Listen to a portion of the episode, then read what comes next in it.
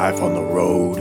It's Booze, tacos, angry dwarfs, strippers waving guns, And- fees, fights, cancel flights, running with the runs, And- blacklists, bounce checks, great a bachelorette, drunks in the front, making out through your set, And- middle acts doing blow more, missing merch, And- drive the rental car past another mega church, And- juice keys, vagina fist, your cell phone is gone, one big law and order marathon. Check, check, check. And then he broke out his guitar. Ah, then he broke out his his, his puppet. But I just I, that was weird to me.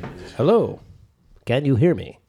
Ian sounding good. Yes. All right, testing one, two. Maurice Northup. Northup, N O R T H Northup. U P. Yes, sir. Northup. Everybody thinks Maurice is black. Who says I ain't, man? Why you got to be a hater? Hey, who's that? We could have had a contest. I know, We got to Yeah. get guess uh, Maurice's ethnicity. Uh, j- just the name, Maurice, I guess. I don't know. Every, every single time we go somewhere, we go like, I always, I thought pictured you to be, pictured you to be different. Yeah. I do, I do voice match, and I did a couple times. I've, I've voice voice matched Katt Williams. oh, okay. Every time I show up, the first time I showed up for Cats and Dogs, I showed up and they were like, the guy goes, um. Are you, you one, one o'clock? I go, yeah. I go, you're. Are you Ian? yeah, yeah, I'm Ian. Um. Um, We're expecting are Ian you- Edwards. Yeah, are you uh, dude, the Katt Williams. yeah. Okay. Okay. I thought it was something different. Let's do this. it's pretty funny. That's funny. Uh, I was going to ask what uh, voice match is, but then you explained it, and now I know what it is. So now, now I'm good. All right, this is great. Thanks for tuning in to the Road Stories podcast, everybody. I'm your host, Murray Valeriano, part of All Things Comedy. Um, I have bitched about people showing up late on this podcast Yeah. so much that my listeners have asked me to stop bitching about people showing up late on this podcast. And what do you guys do? Show up a half hour early. You're my favorite people. All right. Well, you, you know. know. So what, what punctuality? It's a it's an atheist thing. yeah, yeah, yeah. Yeah, we don't right, we don't all believe in being late. We've never. I've seen no evidence. non-believer. I've seen no evidence of tardiness. I've heard stories. I've you know secondhand accounts. All right, save the non-preaching for the middle of the podcast. Right, I right. guess is what you'd call it. Um, yes. Hey, thanks for uh, uh, tuning in, guys. And um, real, I got a couple of announcements. You guys can chime in all you want. I don't, I don't care. Um, so my new album comes out May first. Thank you all for the pre-sales on iTunes. That's uh, uh, awesome. I, I really appreciate it. I wasn't gonna do a pre-sale like that, but apparently it's good for iTunes. I don't know. I'm helping Steve Jobs out somehow. Um, and then so yesterday it was Record Store Day. So I, re- I, w- I was able to call the distributor and I got a bunch of copies and I released it for one day for Record Store Day ahead of time. Um, so thank you for the uh, for guys who bought that and all those shipments are going to go out this week and uh, I'll sign whatever. Uh, the album is Rusty Cow. It'll be out uh, May first uh, on every digital platform and uh, hard copies and Amazon and all that noise. Um, uh, thank you guys so much for that. Joining us today uh, uh, a gentleman I have wanted on the podcast for quite some time, um, and his friend. I, Yeah. The guy I met today, uh, Ian Harris Hi. and Maurice Northup. yes, sir. Yes, Right? Sir. Thank you for having me. Oh, no problem. Neither of them are black, so stop asking. Yes. Yeah. I don't know. Especially with a name like you don't Ian. know that. You don't know that. Yeah, yeah. Now, both of you guys from Santa Cruz, or No, I'm from Santa Cruz. Maurice, you're Well, I've traveled a a lot, but uh, I started comedy in Albuquerque, New Mexico. oh, yes. the Comedy Many- Cave? No, Laughs. Laughs Comedy Oh. Ca- Cafe. Yeah, yeah. Gary Bynum's room. Yeah. Oh, all right. Didn't Russ Rivas have a room down there? Oh yeah, Russ. Russ had the room for a while. That guy. He bought it from Gary Yeah, Bynum. That he bought guy it from there. Boy. Well, Oh, he got some first Russ Ronnie Rivas. Baca had it, but then he got killed in a tragic accident. Oh, Lord. Yeah, that. I had uh, the last guy to talk to, Ronnie Baca, on the phone. are you kidding? Oh, no, wow, I don't know Ronnie Baca. He was a booker. He, he was the owner of Laughs after Gary after sold it to Ronnie. sold it to him. Ronnie Okay. was killed, and He then died in uh, a car. He died, yeah, coming home from the club wow. on his motorcycle. Some drunk driver hit him, and then uh, Wow, we're starting Russ- this podcast off great. This is Yeah, yeah. A lot And of then Russ tragedy. Rivas bought it. And then Russ Rivas, that guy, that character. And then he lost it when the Uh, he, he lost it when he When his the- wife found out his penis was in his dumb manager. And, Oh. and the, she owned the club and he owned the liquor license. So There was a parting of company. Oh, okay. And I thought that was the end of that club. yeah. I thought he lost it when the But I had already when stopped economy hit the shithole. But I Yeah. guess no, no. it was when something else. yeah, it wasn't the economy hitting no shithole. oh, I should uh, tell you guys that this goes up tonight. I'm really uh, burning wonderful. candles at both ends, so I will not be doing any editing. Okay. So, um, We'll be right on it. just FYI. so, So no ums. Um, keep all your racist and homophobic material to yourself. Uh, uh, yeah. No, that's what the internet is for. right. Come on. I'm kidding. bye. That was the shortest podcast ever. But if, if I, I'm, I'm not going to lie, if there's an opportunity to bash a white person, I will do it. Okay, They're well, we- we- we condone They're white bashing Terrible, on terrible this. people. Right. I worked with Russ Rivas many, many years ago, and I'm not bad mouthing him at all. And I was middling for him at uh,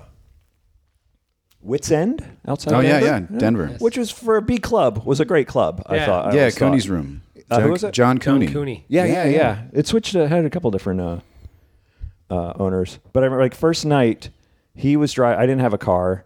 He was driving. He's like, "All right, I'll drive you." What? He's like, "You have a car all weekend, whenever you want it. If you just drive me back and back from the club after I drink." and I'm like, "All right, deal." So I was able to drive to the gym and all that stuff, and just give his drunk ass a ride home every night because apparently he drinks a lot of tequila on stage. Yeah. We, we uh, Russ, when we worked at this club one time, he uh, he's like, "Hey, we're going out after the club. We're gonna go to the strip club." And uh, we're like, dude, I'm, I'm like, I don't want to go to the strip club. He's like, you're going to the strip club. And we were with the guys. I think it was Zooman. I think it was Oh, out Chris San Clobber. Clobber, He's yeah. great. Was he man. out of San Diego? He might be, yeah, Yeah, yeah. Chris and Clobber. he, he could do all these noises, but he, I think it was him.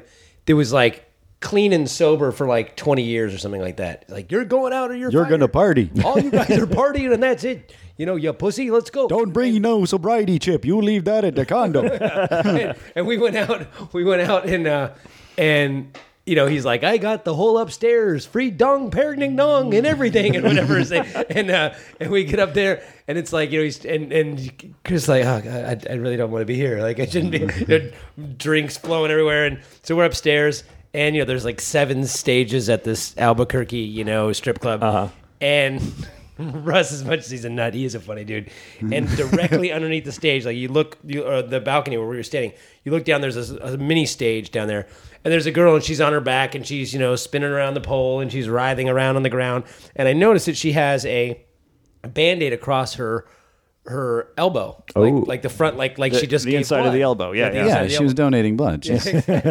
and I go, I go, hey Russ, check this out. And he looks down. He goes, holy crap! And he starts, he starts, he wads up dollar bills into balls, and he's dropping them from the balcony and hitting her in the forehead while she's dancing on the stage. And he's dropping them like he's raining balls of money on her, going. Here's something for your habit, sweetheart.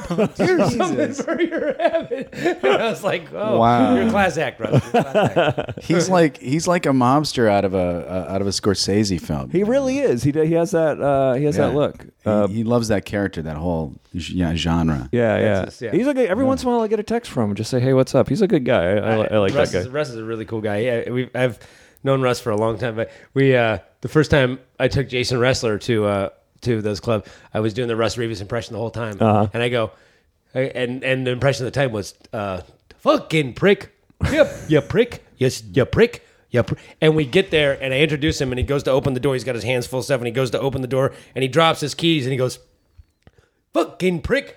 and wrestler almost fell over laughing, dying laughing. And he's like, what's so funny? And he's nothing, nothing. It's like, just understanding you the whole week.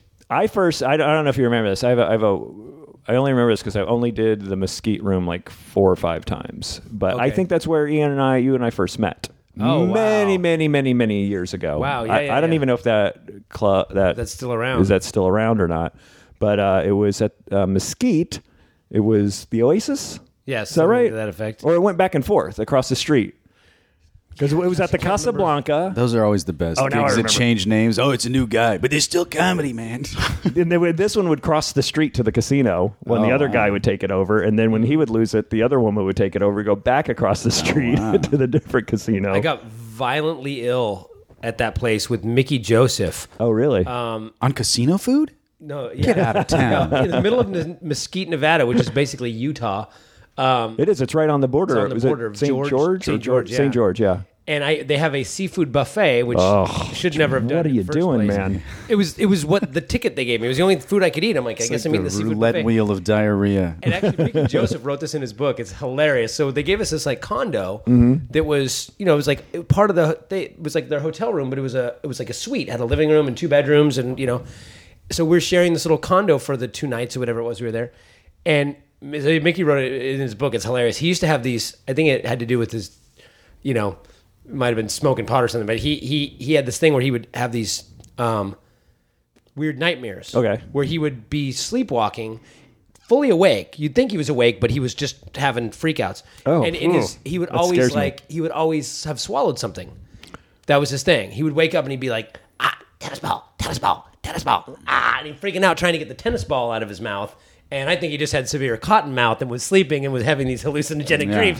And he'd wake up freaking out. But they were like these night terrors where he was Right. halfway awake, halfway. Dude, that's freaking me out just hearing it. Yeah, so I'm in there in the bathroom and I'm just like, thro- just the worst I've ever been sick, just Mm. throwing up, and it's, I mean, you know, it's it smells like mesquite, Nevada seafood all over the bathroom, and I'm just two in the morning, I'm throwing up nonstop, and all of a sudden he starts pounding on the door, and I'm like, I crawl to the thing, open the door, and he's going, ah, toilet paper roll, toilet paper roll, toilet paper roll. He's pointing into his mouth, going, toilet paper roll, toilet paper roll. I'm like, what? Blah, I'm throwing up. And so meanwhile, he's sleep sleep panicking, running around the apartment with a, a toilet paper roll stuck in his throat. Right. Uh, and then he finally he wakes up and then he realizes that he's you know he was dreaming and, and I'm still throwing up but I still remember this like this surreal moment of throwing up laying on this bathroom floor in Mesquite Nevada with Mickey running around going screaming that there's a toilet paper roll stuck in his throat That's freaky, man. That is that is a pretty trippy scene, man. he wrote about it in the book he wrote I was like it's pretty funny I'm like Oh, man. I can't believe you told anybody about that but since you told it first I'll tell it I uh, I I slept walk the other night for the first time, but we won't go into that. um, my last gig to uh, to Mesquite, Nevada, and this was uh, must have been five years ago. Pat Wilson still ran it. I don't think she runs it anymore. She's a booker. I, and I don't think I ever told the story on the show. If I did, it was a long time ago, and I apologize if I did. I drive. I always drive to Vegas. I'm like, I'm going to be at the Vegas Improv next month. I drive. It's three and a half hours to myself. I love it. I got no problem with it. But Mesquite's like an hour on the other end. So I'm driving out and just jamming, and somehow I kicked up a piece of rebar into my engine. Oh, wow. It went straight through the radiator up into the engine, and I, you know, I got probably got headphones on, so I don't hear anything. And all of a sudden, I see that my uh, thermometer is just pinned in the red zone. I'm like, oh shit. So I pull over. Sure enough, there's a piece of rebar jammed up in there. And I had to get it towed to Vegas, and and and it was Saturday, and everything was closed, and I had to fly home. It was a nightmare. It was. Oh, and the worst part was, this was before we got this place, so we are selling our old place, and when you. uh you know, when you sell a house, which I didn't know, people come in and take a tour if they want to buy it. And you got to hide bank accounts, you got to hide money, you have to hide checks, you have to hide prescription drugs. So, uh, and various illegal drugs, if you have them, you have to hide them because people will come and, and Yeah, steal yeah. them out of your uh, medicine cabinet or out of your drawer, wherever you keep them. Where I kept my illegal drugs at the time in my drawer. So, for some reason, I always kept my drugs. I don't know why. I'm like, well, maybe I'll go back and do them sometime. I don't know why. So I just, un- I like, if I find a bunch in my drawer and I throw them in my backpack, forget about it, throw my backpack in the back of my car because I was going surfing Right. and forgot about it. Yeah. And so uh, I break down in Vegas. It's midnight. I get towed to a, a, a car shop. I clean. I'm like, all right, what do I, what am I, what do I need out of here for a week? Oh, I need my backpack. Throw my backpack on. Get drunk at South Point Hotel Casino. yeah. Get to the airport. Going through inspection, and I oh. remember. Oh shit. oh shit, I've got all this drugs in the back of my backpack. And I'm going through and I'm like texting my friend about surfing tomorrow. I'm, yeah, I should be able to surf tomorrow. And they they stop me. They're like, sir, come here. And if you read the test, you'd be like, yeah, I think I can make it to Topanga around 10. Yeah, I'll, I'll meet you around 10. Oh, shit, I'm going to jail. like, like, that was, and they pulled me back, and I'm just like, oh, man, this is ridiculous. I'm going to go to jail in Vegas. This is, this is going to be awful. And they pull me back, and they're like, sir, we found something in your backpack. Could you step into this room, please? And I'm just like, oh, this is, the, I'm way too old to even Yeah, be yeah. experiencing this.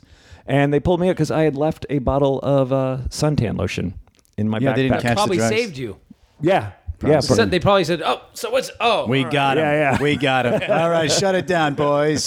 This guy's trying to make sure that this plane goes. What to do you think you're trying to via do? Suntan lotion. We know you're gonna get a sunburn and you're gonna fucking like it. Yeah, that's right. Either you point this plane in the direction of Rio, or you're all looking at, at a third degree sunburn. Arizona, huh? Good luck with your melanoma, kid. so that was my last, uh, and so uh, I, I threw all my drugs away in the bathroom. Here, my terrifying drug story uh, at the airport. Uh, and this is my fault. Everything that happened was my fault, uh, and I didn't get. Oh, caught. this was somebody else's fault. Mine was Oh, not this my was- fault at all. No, not my fault at all. Uh, w- w- I was flying back from Florida with my girlfriend, uh, who's not like me at all. She's the opposite of me. I am I- I a hope so. person of very poor judgment. I do dangerous things. I do illegal things. I don't care about consequences. She has a penis, you know these sort of things. She she worries about things and pays bills and is concerned about her credit and you know respects the law.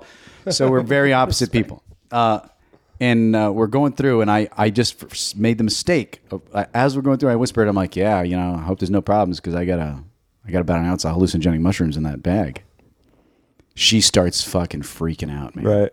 You know, acting weird because I, I know how to. I had it next to some sage and other kitchen stuff. You know, so it just looks like stuff for food. Oh yeah, I'm a, I'm a chef. Blah blah blah. Uh, they don't they don't look for mushrooms, man. Right, right. So um, she but she starts fucking freaking out, and I'm like, I don't know what to do because like you are now acting like the person they're looking for. You are fidgeting and sweating and looking around like you got a bomb. What the fuck? And and you know, panic is infectious. So I'm like, you know. I, I'm like, it's okay. Mm-hmm. Planes fly all the time, and I just start trying to turn it into a fear of flying. You're going to be fine. People fly is safer than being in a car. And I look at the guy as we're getting up to the metal detector. She's never flown before. Right. He's like, "You're going to be fine, ma'am." And he's like reassuring her, and we get through. And oh, So he's like, especially if you take some of the take some of those mushrooms in your husband's. yeah, yeah, yeah, yeah, yeah. That's what I should have told her. I shouldn't have taken the mushrooms. You're freaking me out, man. exactly. It would be cool if the plane Yeah. wasn't made of Jello. you made it through all right. yeah, yeah. uh, You know, once we did my little my little fear of flying thing, Sure. we just What do you snuck think right on your through. feet? Have you ever? I had somebody on here uh, talk about performing at. Uh, I guess it was at Burning Man on mushrooms, and they they put together a stand up show. Oh, I got a story about Bur- somebody performing on drugs. I want to hear it. I wish I could remember. his- This guy was t- uh, some, this. Uh, if I remember his name, I will tell you. All right. I'm- it's been tearing me up to not remember Maybe you don't name. have to remember his name. This So- guy was a comic in Florida. Stays on the yeah, road. yeah. Remember, I'm not you, believing you know this what? today. It, it's a favor to him. All right. Because I'm not. I, It was Russ Rivas. no, good. Here's what happened to me in Florida. I was briefly addicted to methamphetamines. this no, this guy had a problem with the meth. NyQuil pretty bad. and uh, he had been carjacked. Uh, uh, you know, his story kind of changed different times, so Uh-huh. people kind of know it was probably over his meth problem. But he was trapped in the trunk of his car for three days. He was like, To be clear, this is not Russ Rivas. This That is was not not Russ Russ Rivas. Not Russ Rivas. Russ, if you're out there, we know No, this no, might no, have happened Russ- to you, Russ. no, Russ may have put some people in the trunks of cars, exactly. but I don't think he's ever been I trapped think in one. every every cable box that was ever in a Russ Rivas condo fell out the back of a truck. That's for That's where I got this MC. I fell out the truck. I'm like, you're still alive. How'd you like to work the weekend? so no, no. This comic, uh, he's a, he had a problem with drugs and uh, he got carjacked. He was in the trunk of his car for three days, made the papers, the news, and everything. He, He was in the trunk of his car. yeah, he and somebody heard him screaming as they were going by, and he'd been sucking the urine out of his pants because it's hot Florida. I mean, he's cooking alive in that Sure. trunk. Wow. it's a real near death scenario for him. So he kind of tried to clean himself up and uh, you know, and then he decided to return to comedy because he quit comedy while he was cleaning himself up. And Sure. uh, he's headlining the night. It's the final Seinfeld episode. Okay. So the club has decided to forego a feature act. I was the opener. I went up and I opened, and then instead of feature act, they showed the Seinfeld episode. Okay. In the club, and then he had to follow the final episode of Seinfeld as, as a comic making his comeback Sure. he decides to take a gel tab of acid. and he goes up and he just kind of freezes and he tells the audience, I just took some acid. And everybody's just looking at him like they're not going to just laugh at that. You got to have a follow up. Right, sure, sure. And he just kind of fr- freezes and and uh, Why aren't you lizards laughing at yeah. why aren't you lizards amused? Uh, so yeah, he just kind of froze up, and uh, uh, uh, I heard through the rumor mill Uh-huh. that he had quit comedy after that, and then of course you hear stories about people killing themselves or whatever. But uh, I don't know that he did. Although I did work with a guy that did ultimately kill himself. His name was Kirkland Teeple. That's a tragic story. Well, we were just So- going the depressing side. Yeah, I got this lots road of stories. A lot of started off- tragedy. Let, us go back to Russ Rivas, the time when he That guy- maced everybody in his hey, club. Hey, remember that time? remember that time I was beating a feature act with a with a mic stand, and then I was like, "Hey, wait a minute, you're not John Novosad." hippie man? Oh, hippie, I've worked with Hippie, Man's Man. awesome. yeah, he's a cool dude. You know, it's funny that you say beat somebody. with my- that- I remember. Uh, I won't say his name, but I was at Wits End. Mm-hmm. This is '96 or something like that, and I was emceeing, and uh, I do remember the the headliner who I just ran into again, Mike Toomey, who was awesome. So Chicago guy. yes, so freaking funny. Pardo and Siegel and all those guys are talking about like Toomey is Toomey is the man. so damn funny. I just was in Chicago last weekend. I, I hit him up and we didn't get together, but we were talking back and forth. And Uh-huh. I hadn't ta- seen, talked to him other than Facebook in years. But he's really funny. He, he does. He's on. He's on WGN. He does a. He does a. He does this fake sports announcer guy. Okay. It's really funny. Like he goes out and he interviews people, and he's just a complete idiot. But he also always comes on as Batman, Adam West Batman. oh, okay. And the oh best Batman. God, it's, there's a funny there's a th- thing of Batman of him as Batman and somebody else as Jerry Lewis singing um singing Christmas carols on WGN in the morning. He's Mike Toomey's hilarious. Anyway, I think it was Mike Toomey was the headliner, but there was a guy who uh who was uh I think he was a feature act and he was talking to this this lady was heckling mm-hmm. and she was drunk and he was like and he got really aggro on her. I mean, she was she was being she was bad. But he got really like, shut up, bitch, blah, blah, blah, blah, blah, blah, blah. And the husband or the boyfriend, whoever it was, stood up and was like, what are you saying, mother? And they got into this big thing. And he picked up the mic stand and had the mic base. And he was like cattle prodding this guy in the face. Oh, wow. The guy was trying to stand up and he smashed him in the face with the bottom of the mic stand. Wow. And he's going, help! Right, help! right. And he's trying to keep the guy off the stage with it. It was hilarious. And I think there That were guy's a- in the room because I think Cooney was. Like Oh, so the they hired him, gave him a badge and a gun. Yeah. yeah, you're jumpy. You're jumpy and terrified. You need to work for us. exactly. it was uh I've never seen a comic on stage yelling help smashing somebody in the face with the bottom of a mic Oh, stand. I was wow. like, wow. I've thought about that several times. Hitting people in the audience. Well, just all right. If I get charged, how am I going to handle this? And I usually assess the situ- I usually assess. All right, there's a stool or a mic stand, and if you got the three prong kind of chicken foot mic stand, you're that's the screwed. thing to You got to get that solid discus Yeah. bottom, and I just figure if I get charged, just in the Yeah, chest, yeah. put them Right. down, Yeah.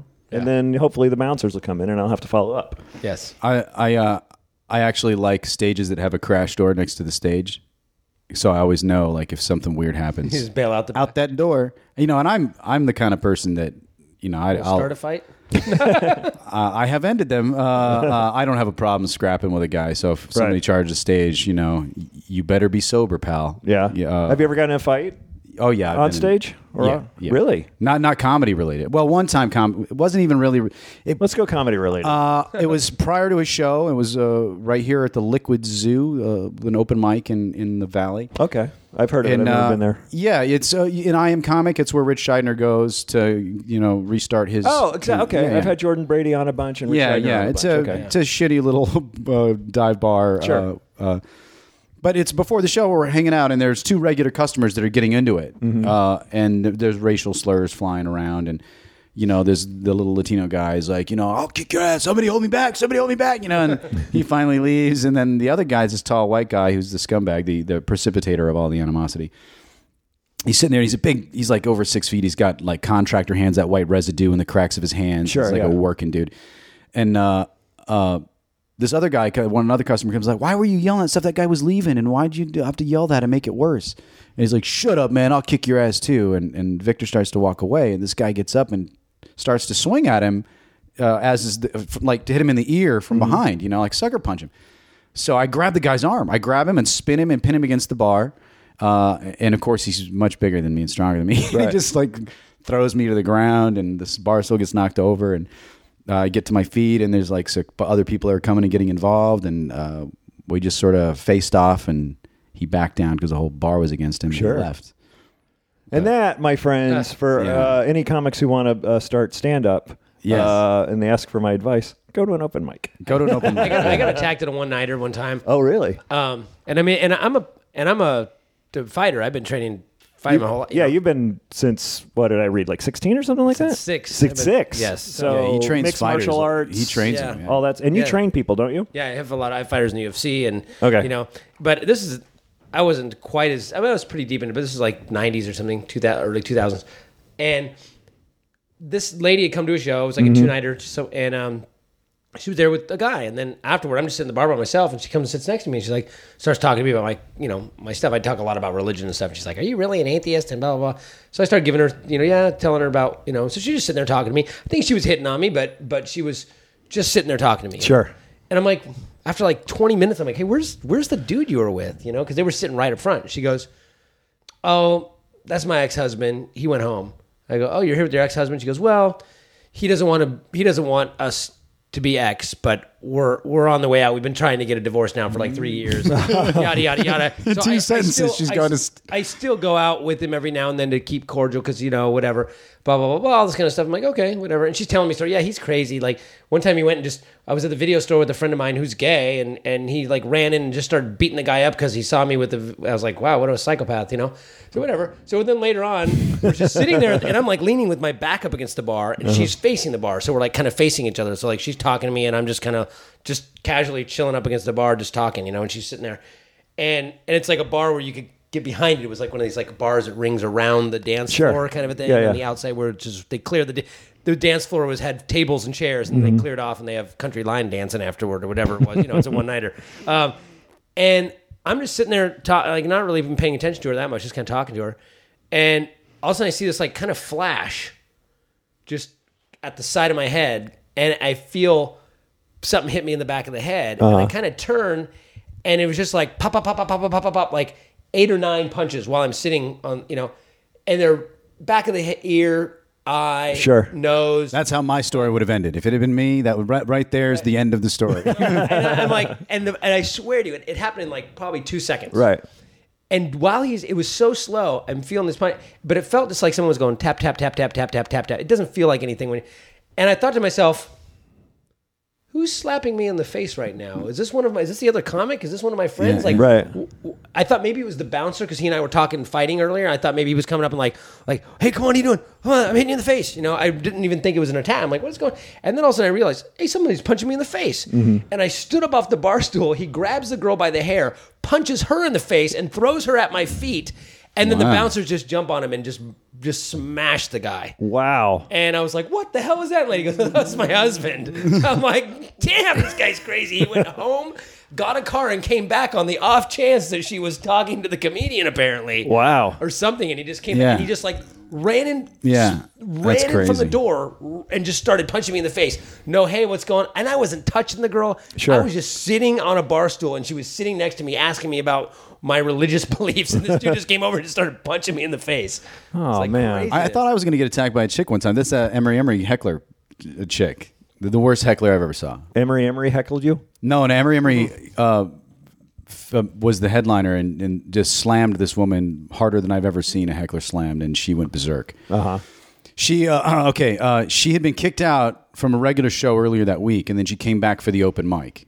Okay. So You got to stop going to open mics, dude. yeah. Well, I, that was part of my part of my uh, assignment as the MC because I was working multiple weeks. I was making more money as an MC than as a feature act because I was getting consecutive weeks at each club. Ah.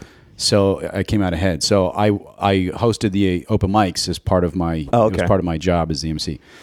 So I'm hosting the open mic in uh, um, Where's this at? this is in uh, West Palm Beach, Florida, the Comedy Corner, Oh, okay. Sure. Andrew Dorfman's room. Is it still around, Comedy Corner? No, no. Yeah, it's long Dorfman's gone. one. Yeah, yeah. He, I think he's his brother still think runs Zanies in Chicago or something. Okay.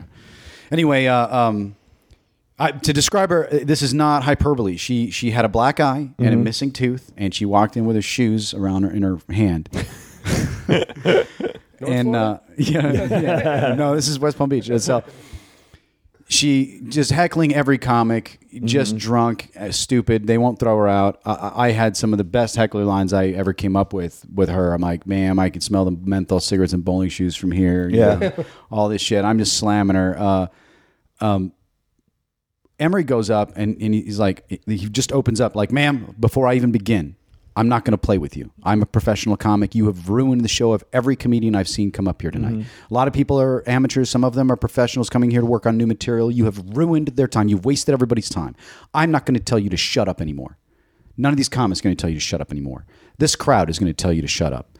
So on the count of three, let's all practice that together as a crowd. One, two, three. Everybody in the crowd because they're sick of her. Sure. When her, shut up, and they're all just screaming at her, you know. And they, he's like, all right, uh, bring me back up, and he, you know, he's brought back up. Uh, and she's quiet for a while. Like it works. He's doing comedy. I'm like, oh my god, he saved the show. That's all it took was for the audience. And about five minutes, the liquor starts to soak in. You know. I'm sorry. I'm sorry. The apologetic heckler. Yeah, I'm, I didn't mean to. I'm still talking. So yeah, and, and Emery My just he just moves tries to now. ignore. He powers through. He gets through the set. You know, fuck it. You know, she's a drunk. There's nothing you can do. So at the end, the I'm up there. I'm like, yeah, make sure you want to get Emery's uh, CD. You know, uh, and then he yells from the back of the room. Emery yells out. He's like, "There's another reason why you want to buy my CD, ladies and gentlemen, because that cunt isn't on it." She fucking loses it. She gets up out of the chair and starts bolting toward him. He sees her coming toward him. He's like, uh, I don't know if I can take her in a fight. And boom, walks in the office and shuts the door and locks it. so he's in the office and, and he's back there with uh, the feature act from the week before. And they they they had just discovered this is in early days of computers, their laptops. They're digitizing uh, uh, the voice of uh, Stephen Hawking to say all kinds of dirty shit, you know, fuck sure. me and the ass. And so that's, he's like, fuck her. And he's doing that. so I'm out there trying to calm her down. And I'm new to marijuana. I just started smoking marijuana. So that whole feeling of mellow, like, yeah, man, everything's cool. Let's just all get along. Yeah. Yeah, man, it, there's nothing to fight over. Right, man. And she's like screaming, "This I've never been treated like this in my face." And she's screaming at me. I'm like, "She's gonna hit me. This woman's gonna hit me. What am I to do? She hits me." So the manager finally like intercedes. They start pushing her to the door. They get to the door, and this is the part that I'll always remember. The funniest thing to me. She stops as they're pushing out the door. She stops. Well, can I have my complimentary passes back? uh, fucking cracked me up. You know, I, I saw, uh, and I, I don't, I, I told this story to friends. I've never, so it's, I don't think it's a big deal, but um, I always talk about one of my favorite comics is Stanhope. Doug, Um, sure. I like him as a, as a person too. He's he- he's you know I haven't worked with him in years, but probably like 15 years. But um, you know, I remember when I first was featuring one nighters, I I did a couple weeks with him, Colorado triple gigs. You know, Sure, of course.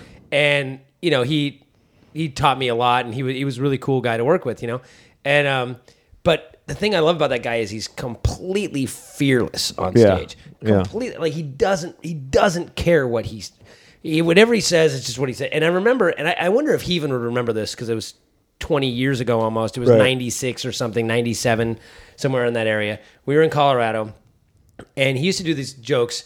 The TWA flight 800 crash, and you know, and I remember the joke. You know, this, you know, what I feel sorry for is the, you know, the the forensic scientist on East Moriches, Long Island, who's got a truckload of body parts. You know, he had this whole bit about it, like all these people. And then he did a thing about the, the Jessica Dubois, the girl, the seven year old girl that tried to fly solo across the and crashed and died. Oh, yeah, And- wow. And he Yeah. was, yeah, and that was, I mean, he was doing all these jokes about tra- and they were hilarious. Like he's like, you know, the only thing, the only tragedy in that was like this, the mom that the mom wasn't underneath the wreckage, you know, and and, and this whole thing about you know.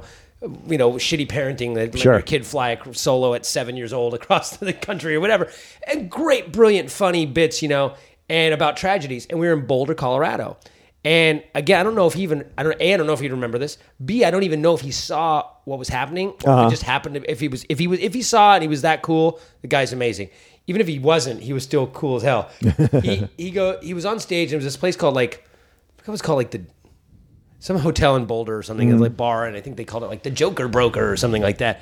And we uh and he was doing these jokes, and then he gets to he goes, and I'll tell you something else. That JonBenét Ramsey was asking for it by the way she was dressed. Right. So we're talking like a year after JonBenét thing happened Mm-hmm. in the city. Oh, I didn't even put that. Colorado. Yeah, I didn't what even put that happened. Yeah, together. yeah, oh, right, And- right. And the crowd was like, ooh, guy got re- and I'm leaning up against because I already done my time. I'm leaning up against the wall in the back, and there's these two giant cowboy dudes. Like one guy's got like you know the big barrel chest and Sure. cowboy hat, and they're like you know leaning up with their arms, you know, flow. And one of them standing right next to to me, guy, and then one guy turns to the other guy. He said just like this, he goes, "I'm gonna kill him." and he starts walking to the stage.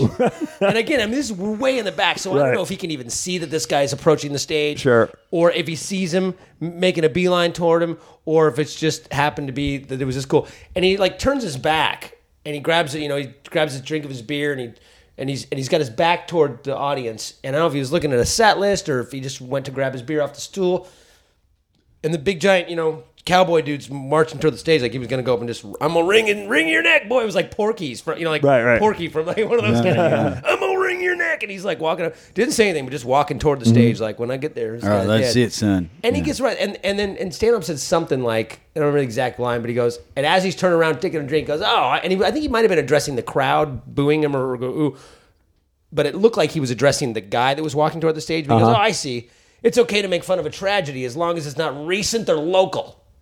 Yeah. And the dude stopped dead in his tracks. Was like, "Yeah, I guess I'm wrong." Oh wow. Turn around and walk back, and leans up against me and his other cowboy friend. and Goes, "Man, I don't like no, but talking about no goddamn JonBenét like that." and just leaned and then watched the rest of the show. And I was like, if he if he saw that guy coming and was ballsy enough to say that, he- Right. regardless, I'm just like so calm and cool. I'm like, man, I would have been like freaking out on stage. Like this guy's No, I fucked up in Tucson after uh, G- Gabby Giffords. I have a, a joke that I do. Like I'll ask somebody in the crowd what they do if, if it's a teacher, which is there's always a teacher. Sure, of course. It's always a teacher. And so I go, oh, teacher, and I have this this thing I do about it'd be terrifying if I was a teacher, you know, and I pretend I have a gun, like nice and easy, pull your homework out of the bag. Right, right. And I did that line just, you know, impulse. It's just an instinct, like, oh, th- perfect. There's my little line. It fits. And as I'm saying it, and they're reacting to the gun thing, I'm like, oh, this is Tucson and Gabby Giffords happened like just like three months before Oh. and you could feel the tension in the room. And I, I quit. I'm like, I think the audience saw in my face that I realized, Uh-huh. and then I just quickly changed the subject and just went back into my act. And took a couple minutes, and they loosened up. But yeah, it was like we kind of went through like, yeah, that happened. don't do that. We know her. Don't don't. It's not funny. She's here. Um, I just did this. Did you bring notes? Well, we wrote some stuff down just. In I case love it. couldn't think I know my listeners yeah. love when people when I when comics bring I, I was trying to think Yeah, of like yeah. what stories I have, and I'm like, I don't. See, we got that was that. What No, that's do I have that are Derek Cameron, appropriate uh, Matt Reed. Oh, yeah, don't Yeah. say the name. Tell that story now. No, oh, oh, all right. damn it. Yeah, All go- don't go by the names. Uh, Texas Age of Consent story, the ESPN porno guy. Yeah. Oh, I got a good story By about. the way, this is this is uh, road stories of the next generation because they're on an iPad. Yes, Because this yeah, isn't jotted on an down on a yeah. napkin, or this is this is an That- iPad. that- This isn't much of a road story. I don't like to waste paper unless I'm rolling a joint, man. that it's not a waste. yeah, there you go. Th- This is much of a road story, but I, I- it is having that another Russ Riva, another an Albuquerque, not a Russ story, but I was telling him, I'm like, I, I ended up eventually turning it into a bit which, that I don't do anymore. But we were, uh, you know, a lot of times you have like a, you're there Thursday through Sunday or Wednesday through Saturday, Sure. or Wednesday through Sunday, and then Monday and Tuesday, you either go to the next gig and hope they let you in early, Right, right. or you ask if you can stay a day or two here and is anyone using the condo? Okay, cool. So we had this guy come in and he came in like a few days early. Like he came in on Friday or Saturday and he was this big fat, just greasy dude that was the headliner for the next week. Mm-hmm. And they're like, Russ was like, Can this guy sleep on the couch? He, you know, whatever. Okay, sure. So we're like, whatever, it's not a big another comic. I'm not gonna kick the guy out, of course. Yeah. So Yeah, he no, stayed on the it's- couch and he's just a, I don't I wish I I don't even know the guy's name. I don't even know if I knew it then, but he's there for like two days while we're still doing shows. And he's just sitting around eating like, you know, Philly cheesesteaks every day. In this case, like 350 pounds and smoking cigarettes, drinking beer. And he just, he would sit and watch all day long, all day from sunup to sundown, sports. Mm-hmm. Okay, so first day it was like it was ESPN, it was or, or whatever, it was baseball and football and and this guy was like an encyclopedia. Like he'd sit there and he'd talk to you even though you didn't ask him. Like, he'd be, yeah, this so and so, he's uh, you know batting uh, 400 this year, and uh, and uh, you know he's uh, you know he, he uh, when he was a kid he uh, he knew every stupid stat about Right, right. everything baseball. Then all of a sudden one He's day got he- three he's- kids by a second marriage. The second kid was uh, born cesarean. And then the, by the second show, or by the second wi- day, he was wa- he'd be watching because we had one of them truck, one of them uh, cable boxes that fell off the back of a truck. so it was like the pirate cable box with the porno channel. Right, right. So he'd be watching the porno channel every now and then, which is kind of creepy that the guy staying on the couch would just be watching porno. Same thing though. This is Jenna Jameson. She's uh, she's got about this this is her this is her three hundred. That's a story you tell girls that want to do comedy. Here's what you have to look forward to: big, fat, sweaty guys She's known watching for her, porno uh, on the she's known couch. for her, uh, f- you know, fellatio and her uh, her oral talents. Sure. And, uh, you know, she's never done a, a, a, a two on. She's never done a two guys. You know, she will do. She's now retired and only doing girl on girl scenes. Like he knew everything about it. Yeah. And at one point, I, I just turned to him. I go, dude, why is it that fat ass guys like you know everything about the two things they've never done? Sports and sex. That's great. yeah, that's amazing. um, I'm gonna just randomly pick. A st- I'm just gonna put my finger on your list, and you tell that story. Does that make sense? Yeah, or I could. I got a good one. All right, go I'll ahead. I'll, do my Go pot story. This is an incredible story. An inc- uh, It's a credible story. It, well, it's incredible in that it's hard to believe that it happened, but it is absolutely true. Every word of it. I Uh, love it. Up I was until up until now, it's all been. I was working with Manny Oliveira was the headliner, and uh, uh, I was off on my own. Now, at the time, I was selling a lot of pot, and, and uh, I had gone down to the little college. This was on Where is this? This is again in West uh, West Palm Beach, All Comedy right. Corner. A lot of shit goes down in West Palm Beach. Yeah, yeah, Florida. Florida's always good for Although stories. I do love the improv there. The improv. this great. is I, I can't believe I can't believe how lucky I am. Uh, so I've got uh, three bags of weed on me, and I sell one in this club. And uh, this do you other- live there? No, no, I'm just You're just there for the week. I'm there working. Yeah, I'm I'm MCing, so I'm in between weeks. Okay. And Manny's come in a night early. It's Monday, I think it's travel day. So Manny's come in early because he worked the other room in Fort Lauderdale. So he's coming up Okay. a night early to hang out. He's at the condo. I, he's not even really in the story. I just remember his name, and that's why I mentioned it. Uh, so it's just me alone, and I'm uh, in this place, and I'm, I'm I sold a bag of weed. This other guy comes up, he wants to buy a bag of weed, and I'm like, well, let's you know, let's, let's do business. He's like, well, no, it's it's not for me, it's for my friend, but he can't come in here. He's been kicked out of here, and I'm like, well, it's too bad for him. He's like, well, no, he lives around the corner. Let's go to this house. You know, I'm like, I don't, I'm not from here. I don't know you. You know, mistake one. I go with the guy. So Right. Oh yeah. we start walking in this dark neighborhood. Fucking lights are shot out, and I'm like, oh fuck, this is the hood, you know. And as we walk further in, people are start coming out of the shadows, like looking. And he's and he's like, as long as you, as long as you with me, you're all right. And I'm like, oh great, now I'm I'm effectively a hostage now. Yeah. I'm being escorted into, you know, a- you know, escorted into a Osaka castle, you know. so uh, I go in and I, I, he introduces me to this guy who's standing on a street corner who's like huffing something out of a rag, Mm-hmm. and he's like, "What you want? What you want?" And I'm like, "I don't want anything, man." He told me you wanted to buy weed. He's like, "Well, you selling?" I'm like, "Yeah, I'm selling weed, man. You want to buy a bag of weed or what?" He's like, "What you got? Let me see it." So I, I pull out the bag and he grabs it, snatches it out of my hand. Now I'm like, "Ah, fuck, he's I'm gonna get robbed." And I just got paid by the club too, so I got a bunch of cash in my pocket.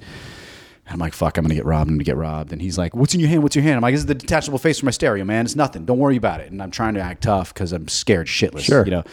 So he smells the weed and uh, he's like, you know, how do I know this is good weed? And I'm like, you know what? Fuck it. Keep the weed. Fuck you. Let's get out of here. And I turn to the other guy who escorted me in and like, get me out of here. I just want to go. Like, get me out of here. Right.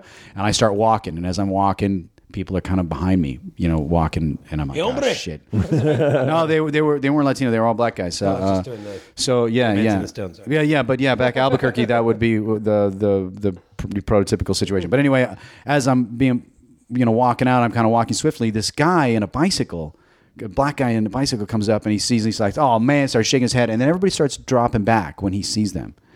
And I'm like, "Hey, what's up?" And he's like, "What are you doing, man? And you coming out here to buy drugs?" I'm like, "I just need to get out of here, man. Help me get to my car." Thank Right. you. And he's like, Yeah, I'm in the Navy. I'm, I'm just here on leave. Yeah, and these motherfuckers are going to rob you. They all know who I am, so they're not going to bother you, you know, because I can ID them and they know that I will. And I'm like, Well, thanks, man. I appreciate it. All of a sudden, cop cars come from every direction.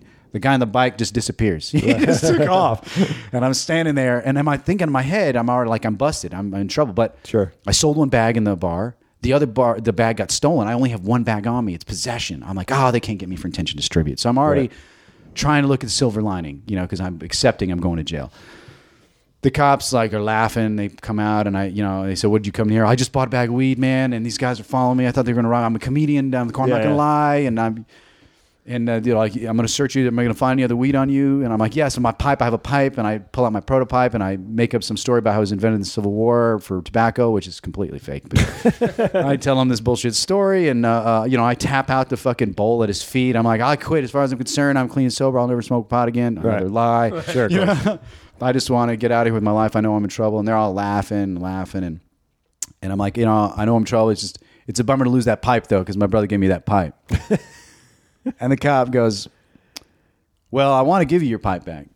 But I know if I don't, you'll just find something else to eat, smoke your evil weed out of. And I got to tell you what, officer, you give me my pipe back. I'll never smoke pot out of that pipe ever again. All the cops start laughing. They take my bag of weed around to the bushes mm-hmm. to dispose of it. We're just going to throw this over here in the bushes where the cop tucks the weed. Because this is good weed from Placitas, New Mexico that I brought to Florida. So they knew when they smelled it, it was quality weed. Right. And they gave me my pipe back, gave me a ride to my car. And uh, that's how I And they did said, "Thanks Yeah. for the weed." Yeah, right. Yeah, yeah. I got jacked two bags of weed and didn't get robbed or, or beat up or Gone to jail. and go to jail and I got a ride back to my car from the cops. They say cops have the best weed, man. Yeah, Cops well- have the best drugs. They did that night. they did that night. Yeah, that's a good story. That's great. Hey, I want to talk to you. Do you now? I don't. Did you guys tour together doing an atheist? Yeah, thing? Yeah, yeah. That's Me, what- him, and Jason Resler did this thing called the Evolution of Comedy. Jason Resler. Yeah, it's Jason Resler, another Bay Area guy. R E S S. R E S L E R. I don't know him. Really Bay, fun. Bay guy, really? Bay Area Yeah. guy. Okay. Yeah, very. He started, you know, Andrew Norelli. Yeah, Andrew He Norelli's started around the same time as Norelli. Okay. So when I, I had been doing comedy a few years at that point, so I was like, they were kind of a generation below me, Mm-hmm. and both of them, um, both of those guys, when we did triple like one nighters, triple runs, Sure. the I was headlining and those guys were featuring. Okay. And then until those guys, you know, and then I, I then until we all stopped doing those things, of course. Of course. You know, but then, of course, you know, you do a few of those, then you start headlining. But uh, I'm not sure if Norelli. I know a couple of those guys. There's Norelli. There's uh, Kevin Avery. There's a whole bunch of guys that were a couple years behind me that that I'm good friends with now. That that were that featured for me doing, um, while doing these one nighters. Sure, sure. Know? Um, that I, I think a few of them like I took them on their very first road gig. Like, Oh, hey, wow. feature. You want to come with me? Let's go. We're gone for eight weeks in Montana Yeah. you know and uh, much like like I said like when I did uh, not that he took me but I I got s- stuck with doing oh two weeks in, in Wyoming and Colorado with Stanhope in Right. the mid to late 90s um, and a few other people but uh, yeah so a lot of those guys but Re- Resler's one of those guys actually from Sacramento but Okay. really really funny guy he's been nonstop since Oh, that's great. So, how did you come up with this? What was it called? The evolution of comedy. Evolution of comedy the evolution of comedy. so I quit doing comedy for um, I had a kid in 2005 Right. and I'd been doing comedy, you know, 13 years at that point, and and I I just didn't. I was on the road constantly. Mm-hmm. I'd made a movie, and I wanted to stay in town, so I'd taken up kind of a part time job. Um, it was full time, but they let me go. It was kind of freelance, so they let me go. I was working at an editorial place, Okay. uh, doing commercial uh, assistant editing, so that I could edit at night and finish my movie. Mm-hmm, I sure. was doing that um, and doing a lot of voiceover work. I got through that. I got a lot of voiceover work. So I was doing pretty well. I didn't need to be on the road as much. I would you know do the weeks I liked Harvey's in Portland and see Underground and certain ones clubs I really like to play. I'd do those once a month. I'd do a week or whatever. Sure. Um, and then also the time my manager was like, be in town more, don't be on the road. You'd gone 40, 50 weeks out of the year. And then I had a kid, and I'm like, you know, what? I'm not gonna be on the road at all. Right. Plus, I had burned a lot of bridges in LA. I got banned from two very, pop, very well known, uh, let's say, a, a, a network and a and a famous uh, festival that that would no longer even let me submit. Uh, oh, why? What, what happened? Well, it's a story I don't really want to Oh, repeat. yeah. All right, we Yeah, don't. yeah, But I will just say, I will just say that one of the festivals, I did my my showcase one year, and then the next year I did my showcase about the notes I got from the previous year's showcase. Oh, okay. Oh, yeah, they love that. And I thought it was hilarious. It was comics, but they didn't think it was hilarious. And then it became a thing where everyone was like, "Oh, this guy will say anything." So there was about from 2000 to 2003. I could pretty much go up anywhere in LA. I was going up. I could just walk into and get up on stage because a lot of times people are like, "This guy's crazy." He'll say, because I kind of said, "Screw it, I'm I'm not gonna do my material on stage in LA because people steal it and Right, of course. this and that." So I'm like, I'm just gonna go up and talk. And I got this point where people were like, "Oh, put that guy up. He'll he's crazy. He'll say crazy stuff." So I started reading emails from from network executives and whatever you know, Right. people that I was doing, and I would read them and go and break them down. This is Hollywood. This is reality. This is what they say. This is what they mean. Yeah. And again, people thought it was hilarious, except for those certain people would be like, "You can't read my email on stage." Yeah. and and I'm like, why? What's the problem? It's comedy, you know. So I got to a point where I was like, not, I wasn't very well. I was very well liked in the with comedians, mm-hmm. but I wasn't very well liked in with industry, and I didn't want to be on the road anymore. And I had I was with a, a couple. A, a very big management company, and I, I'd gone to producers for Mad TV like three years in a row. Uh-huh. and didn't get it. And then I was supposed to go to for SNL, like I had down to the final thing, like I thought I mm-hmm. was, going to meet Lorne and all this stuff, and I they put, put they axed that right before I got to go, and it was kind of like, well, what else am I going to do? So I stopped doing comedy, and I'm like, I'm just to be editing and doing voiceover work, and I'm just not to, I'm just to take a break Sure. six years later, I got a kid who's you know six years old who knows dad as voiceover guy and fight trainer, doesn't know anything about comedy, and I still identify to myself as, as a comedian. Um, so I started doing comedy again, but I did it under the like you know I'm just going to go up and talk about what I want to talk about. Right. I'm not going to do impressions. I'm not going to do anything that that has to please the crowd, unless I decide that that's what I want to do. And um, I've always been an atheist and a skeptic and all this, and I thought, well, it'd be fun to do science-based comedy, just Uh-huh. and talk about oh, you want to talk about the Bible? All right, let's go up and I'm just going to rip on it. And if I isolate 90% of the crowd, I don't care because they're not paying my bills anymore. So screw them. Right. So I started doing that. And all of a sudden, within a few months, it was like the best material, in my opinion, that I'd ever written. Mm-hmm. And I'm like, well, and I'm just getting work and people going, oh, you should come do this show. And, and all of a sudden, there it was a hungry community for it. Yeah, yeah. a lot. Of the the the because he asked me to do it, and I'd never. You know, I'm an atheist and I'm a vocal atheist, but I never it was never part of my act. Like Uh-huh. I'm, I try and keep it middle of the road, and you know, as hacky as possible. You know, work those clubs. Good. That's what we like here. uh, but uh, it was it was like, all right, I'm gonna try and write for them. I'm gonna write stuff specifically for this niche audience, and you know, I'm uh, I'm gonna do it. I'm gonna you know g- get that spirit of Carlin in there, and and it was uh, a lot of fun. And the, the the cool thing for me was how many people had never been to a comedy club before. yeah, tons of atheist skeptics. A lot of them never been to a comedy weird, club. Weird crowd, by the way, because so what happened was is I was like, well, then oh, I got this idea to do. I was going to do this big fundraiser show, and then my friend said, well, why don't we tape it? And then the the theater, I lost the theater, so I had to go to this bigger theater. So Uh-huh. I had this giant theater, you know, or not giant, but big size theater in L.A. And I was, and then I'm like, oh, I'm going to do it on this show. And I talked to to Sirius XM about doing a a live feed because it was we were taping it on the night of the apocalypse. So the joke was going to be at tw- at twelve at, at midnight on the twenty second if the world hasn't ended, we'll go live to this comedy great. special live from the apocalypse. So that was only a couple years ago. Yeah, yeah, Okay. exactly. So I and I had been so during that time, I that's when I decided, oh, we're going to do this show, and in a year, I'm going to do this show. And then my friend, who's a, working the production side, my friend said, well, I'll I'll tape it. And I had met some, I had sold a few documentary films, so I had some distributors. Would you guys pick? This Yeah, up? that was I a said, really "Sure." cool show. So I said, well, shoot, I can do a, make it a special. All right. I'm going to tape it and sell it to a distributor, and I'm going to make the special out of it and do something totally weird and different. So I said, well, how am I going to do? How am I going to hone this material in a year when all the comedy clubs I used to work aren't going to let me come in and do an hour of atheist material in their comedy club? It's not going to happen. Sure. So I said, well, Well, no, we did it in a we did it at Laughs. couple clubs we did it, but but not on a regular. I- no, no, they no. weren't going to. we had to do we had to do weird. Yeah, so we you started booking our own shows. Yeah. so we started booking our own shows as let's get comedy clubs on off nights, let's get theaters, and let's market to our crowd directly and see if there's see how the material plays to a a, a, a, a non-hostile crowd. So I put it together as the evolution of comedy, me, Maurice, and Jason, and just started doing these shows. And like Maurice said, yeah, some of the people would come out and they'd Yeah, never the- been to like it was a regular thing. Mm-hmm. Like I'd say, almost every single show there'd be at least one or two people that had never been to a comedy show, or they'd been once and never went back. They just felt pandered to. It was like, oh, this is just for morons, you know? Right. Uh, So they think that they, they just never went because they think they're just going to get yeah, they just like this isn't. hacky- Yeah, this isn't you for know. me. You know, hey y'all, y'all ever notice how your girlfriend farts too? Well, and- Dude, that's my closer. Yeah, all right, well, oh, sorry. Oh, yeah. That it's brilliant. I really, literally, I never thought about. She does fart. But the, the, the funny the funny thing though is that I still do a lot of those. I do a lot of those like conventions, Mm-hmm. and and I'll even joke about it, and they get it. But it's like half the people at these they're old and socially awkward. You know, they're they're nerds and science Right, geeks. right. A lot of them have. I mean, I, I Yeah. mean, it's- it's- there's every now and then I'm like, man, the Aspergers is strong in this crowd, and, and it's just that crowd where I'll get people come up to me.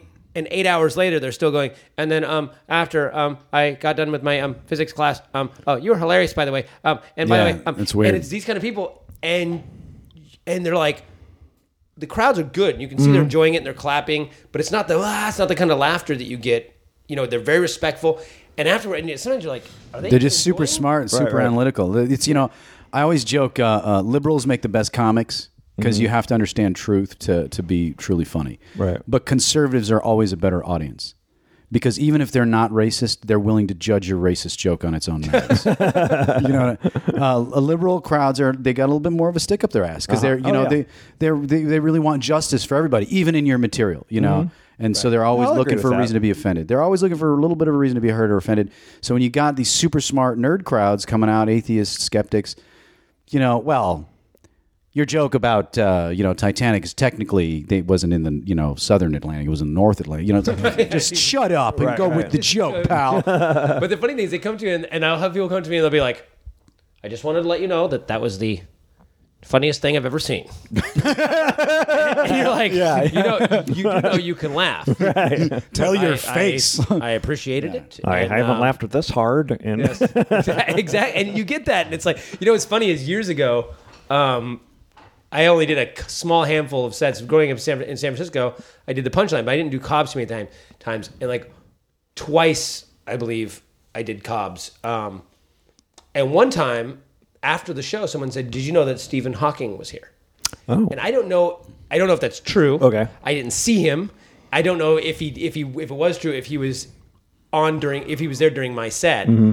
But the first thing I thought about was because then I heard later on that he actually was a regular at some. I wish I had legs so I could walk out of this show. About- I'm writing a bit right now about Stephen Hawking heckling. Uh, that's right. Your jokes are sucking the air out of this like they're on the pre- precipice of a black hole. But I wonder. I, thought, I literally thought. I wonder if he actually, just for the sake of it, if he makes any laughter noise. oh yeah, right. Like, does he go ha ha ha ha ha, or does he just enjoy it to himself? Like, do Well, you think I got one for you. I he just gives came a verbal response so that we get, oh, Stephen's enjoying the Right. joke. How, you know, or if he's been going to comedy clubs as much as you said, he's jaded, so he's just going, Yeah. "Oh, that was funny. yes, I see what he did there." Yeah, yeah, yeah. Your mama's so fat. It's like two comedians telling jokes. Three bucks, same as in town. Yeah, that is a good one. Yeah, but it's it's funny. Like I, um, you, but you you definitely you get that weird, you know, this weird. cr- But but that was the idea. So we just started. We did that for a year. And, for And so, where did you go? I, I know you kind of touched on this earlier. Um, where did you take the show before you taped it? we went to theaters, conventions, clubs, Yes, all of All the the above. above. the All the clubs were always like the very first show we did was Laffs in Tucson. He used to work there. Sure. He was my favorite club, one of my favorite clubs, like one of Uh-huh. my three favorite clubs to work at. Gary Bynum, who won't book me anymore because he's like, as he says, call me when you're funny again. They're preaching about your crap. Call me when you're funny again. I'm like, Gary, I'm funny. Ah, you, because you know you remind me of. Two other non-funny assholes, Lewis Black and Doug Stanhope, getting up there all preaching. I'm like, that's a, are you putting me down, Right, Gary, that's- or is that that's a compliment? I- Mike? but this is a win. Uh, yeah, yeah. But it's but he's anyway. He I'm always he let scared when he likes my show. Really? Fuck. Fuck. I'm a hack. jokes per minute. Fucking hack. That's so But funny. Bynum was the first guy to ever headline me. Like I uh-huh. started emceeing. He's the first guy to also ever MC me for a week. I sent him a tape. He's like, "You're all right. Some funny stuff. Come out and MC." And I got 150 bucks for a week. I brought camping equipment so that I could stay. and then he, I ended up headlining faster than I think he said faster than anybody had ever bumped up from MC to headline. And he used to give me two, three weeks a year. Like I was one of his favorite comics. Um, so when I said, "Hey man, can we come back and do it?" He goes, "You can do an off night." He goes, "You can do a Sunday when we're dark." And he goes, "And if he goes, I'll tell you what, if you get 80 people in here or 100 people in here, I won't charge anything. Under 100 people, you owe me 500 bucks." Oof. So I said, Yeah. "All right." so all right, cool. He goes, "Just to let you know, nobody's ever done it." he goes, uh, "What do you go? What's his This guy name?" a villain? he is. He, he was twirling his mustache. He had a cape. That was weird. Why do you have a Li- cape in Lighting a Tucson? cigar off a twenty dollar bill. Uh, he, he, uh, It's fake. He would never waste real money like that. It's- it's just, these are Xerox bills. I would never burn real money. these are made with my private mint.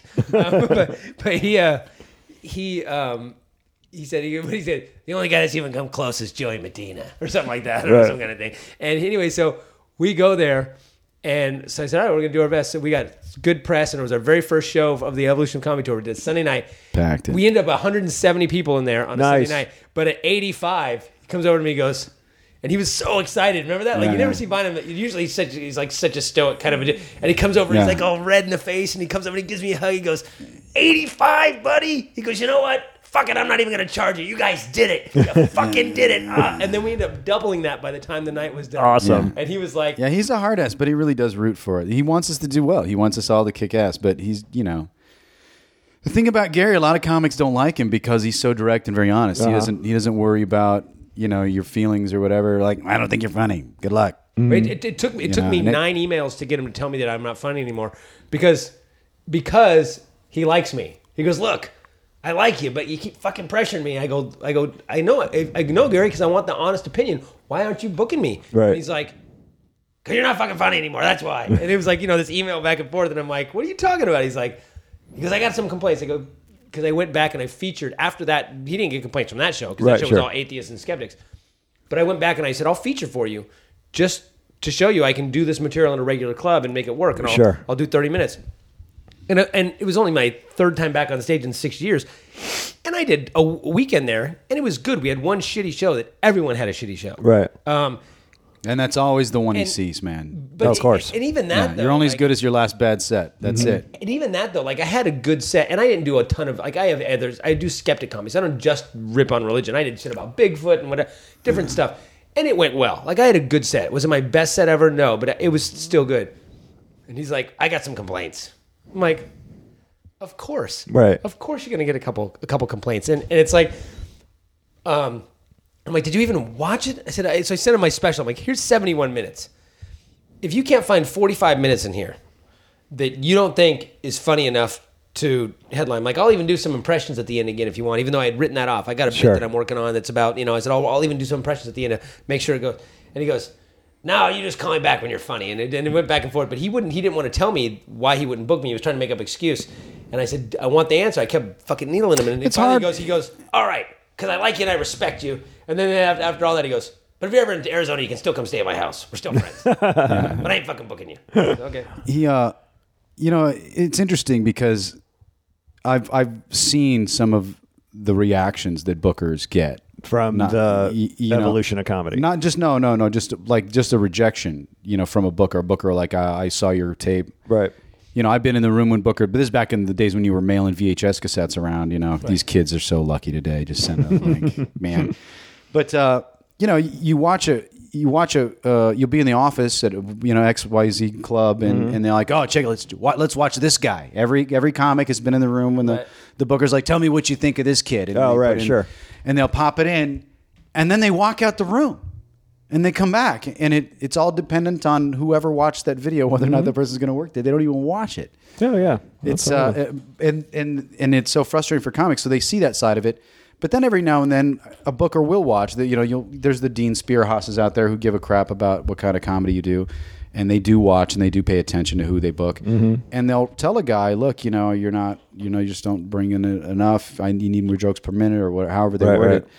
And the comics will just go crazy, like "fuck you," "I'll burn you" and kill your children, and you know I'm gonna come and I'm gonna rape your lawn gnome, and it's gonna be terrible.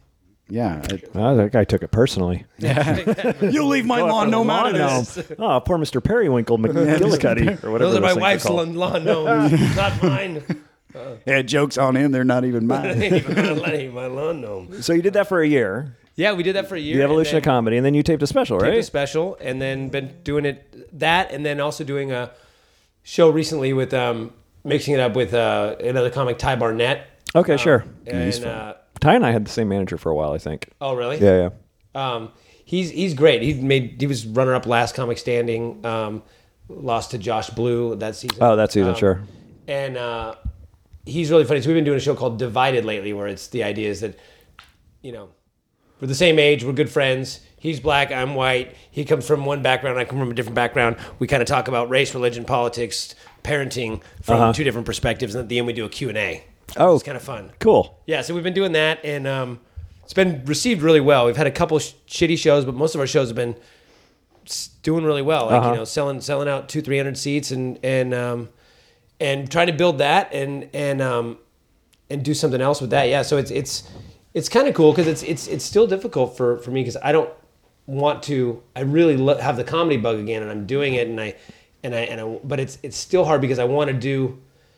Well, and I even see it like hey, he says I, I I'm one of these guys that I respond to every every 12 year old on on, on Yeah. YouTube who goes Yeah, you gotta- this guy sucks he's not as good as you know Barney and I'm like Right. fuck I'm a really kid how about you suck it like I, I can't I can't Yeah. keep but it's like I look at the reviews on my of my You know, Barney doesn't even write his own shit. exactly. and it's Barney. like everything is one star or five stars. Mm-hmm. And I was like really angry at first. I'm like, who the fuck is giving me one star? Fuck these guys. One Yeah. star? You shitting me? I'm like, how can this guy give me one star? This guy give me five stars. This doesn't make Yeah. any sense. And I'm all pissed. And then one of my friends goes, no, that's great.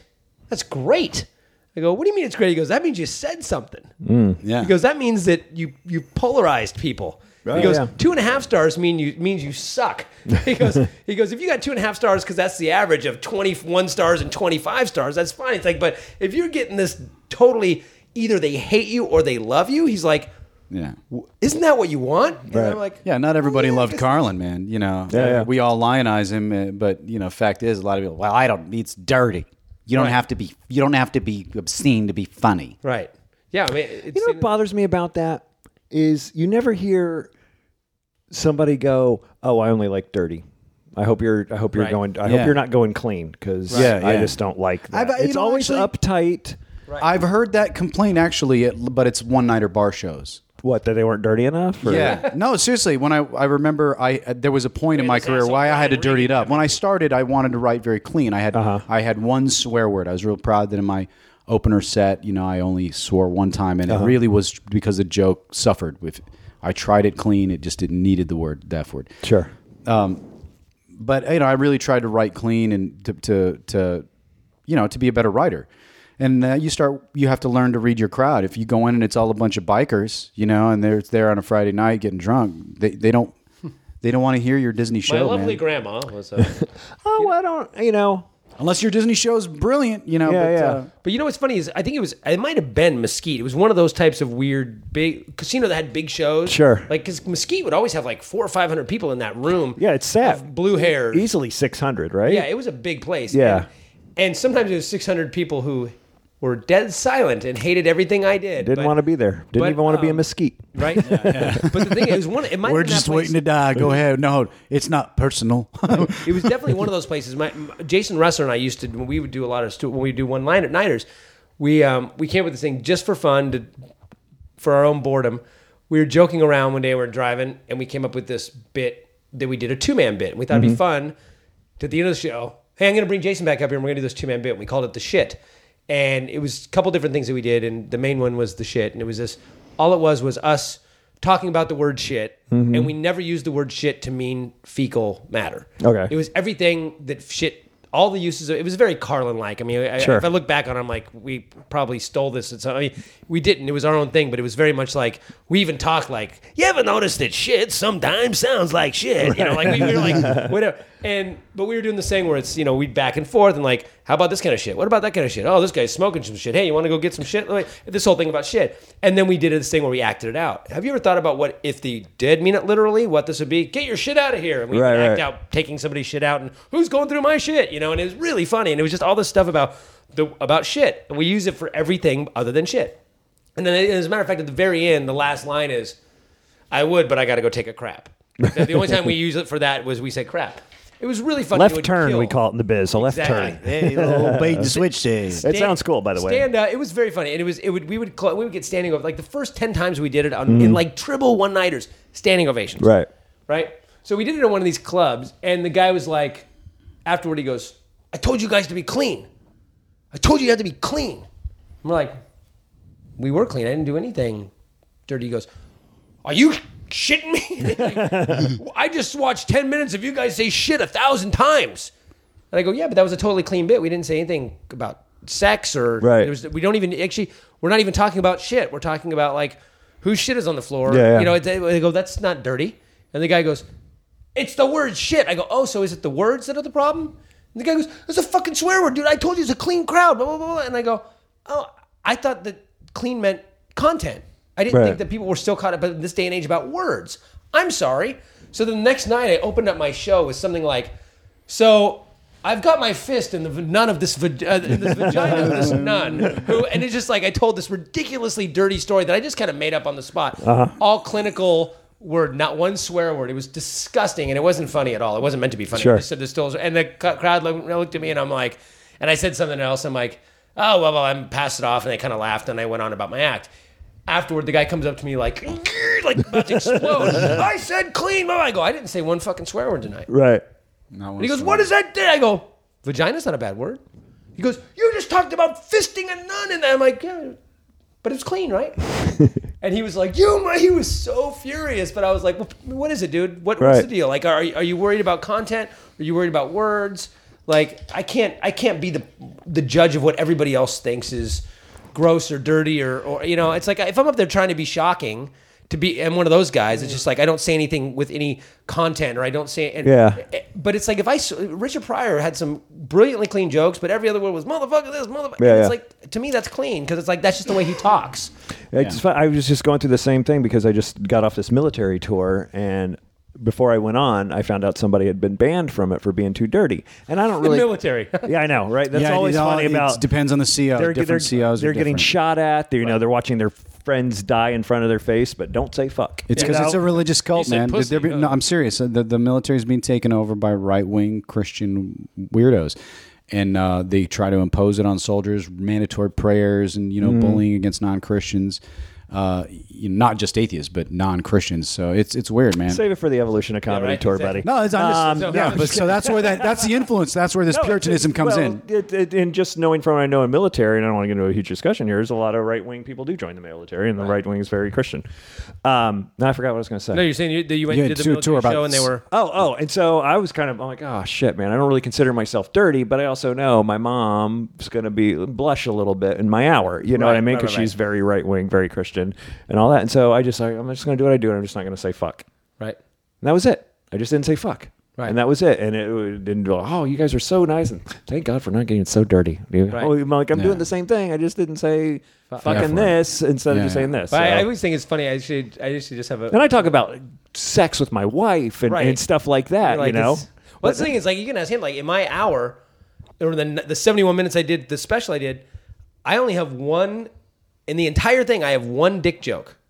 I don't have any sex jokes. I don't have one shit joke. I, I have one dick joke, and that dick joke is is is not even. It's about it's about alternative medicine, and it turns into the male enhancement thing. So Right. It's, it's just like one line. It's a very funny line, but. I try to completely so much that I do realize sometimes I'm I'm being unfunny because I'm I, I'm not doing anything that Mm-hmm. people relate to. So I'm trying to get more, more back to that. But it's um yeah it, it's it's weird to me like that, that that's what that that's what it, like I, I actually think it's funny that people who I just was writing a bit about the people who who fake swear always crack me up. Like the people go ah cheese and rice Right, right. Oh, cheese frick- and oh, cheese and crackers. Frequently frack. And Yeah, it's like, okay, I'm not sure who it is you think doesn't know what you're saying. If it's because you're religious, I think your Jesus probably knows that when you say friggin' that you just said fuck. Like I think You know, I if he can- can create the universe and that he gets that you cheese and crackers really means Jesus Christ. Right. Get it? Like, it's like wh- who do you think you're fooling? It's the same intention. It's the same meaning, just different different Yeah. letters put together. I get Exactly. in, I get in more in trouble for profanity off stage than I do on stage because uh, on stage I'm well, you should move pretty out of your mom's house. yeah, exactly. Yeah, Hey, fuck yo. you, mom. Hey, you, yo, you my- dead my, bitch. my daughter, I picked my daughter up from school one day, like a couple years ago. My daughter's 10 now. She was probably like seven or eight at the time. Picked her up at school. And, and we have this rule in my house there's no such thing as a bad word. Okay. And that's why that's our that's our rule. There's no such thing as a bad word. And and I say, now that doesn't mean that there aren't words that people don't think are bad. Uh-huh. But I go, but in my house, you're not going to get in trouble for saying a word because it's a f- word. It doesn't mean anything. And then, you know, and there's obviously caveats to that. We're like, yeah, you know, there are certain racial words that are only meant to hurt. And and I wouldn't say the word is bad because the, it's just letters, but, but the meaning is there's there's no positive meaning for those words ever. Right. Where there are other words that that people consider bad words that there are positive meanings for. Sure. So the, but but the point is the words itself don't have any power that you don't give them the power. That's the whole point. So don't give any power doesn't mean anything. Right. And she's like, okay, she's the most respectful kid. All her pa- all the parents and other kids are like, wow, your daughter's so respectful and so polite and so well spoken. And I'm like, oh, really? Because she curses like a sailor at home. But no, um, but she's she. You know, if, if she hears something and she goes, "Oh, that's so funny! What, why did he say fuck that guy on the thing?" and I go, "Oh," she doesn't have to feel weird about. It. I go, "Oh, he said it because yada yada." So anyway, one day she gets, I pick her up from school. She goes, "Dad, is uh is crap a bad word?" And She goes, "I know there's no such thing as bad words." She goes, "But do people think that crap is a bad word?" And I go, "I don't I don't think so. Why?"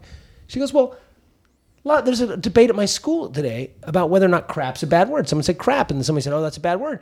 And and and I realized that half the people at my school think crap is a bad word. Mm-hmm. Half the people don't. She goes, "Here's what I don't get. Nobody thinks poop is a bad word. half the people think crap is a bad word. all of the people think shit is a bad word. She goes, and they all mean the exact same shit.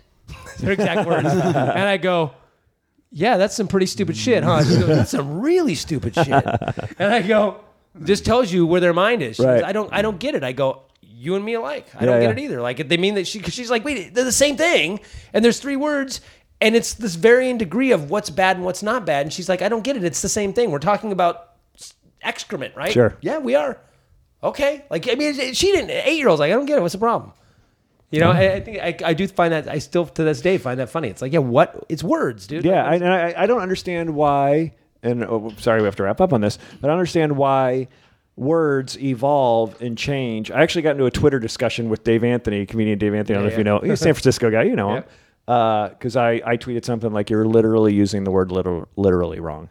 And uh, he's like, oh, well, you know, you get into this whole semantic change and, and, and how words change over time, this huge fucking discussion. I'm like, okay, why can words change and become negative or even positive, but fuck, shit, bitch, cunt, they're all they're all staying the same. They all mean the same thing. Why can't? Because I think I don't use fuck as what fuck meant in 1955, Right.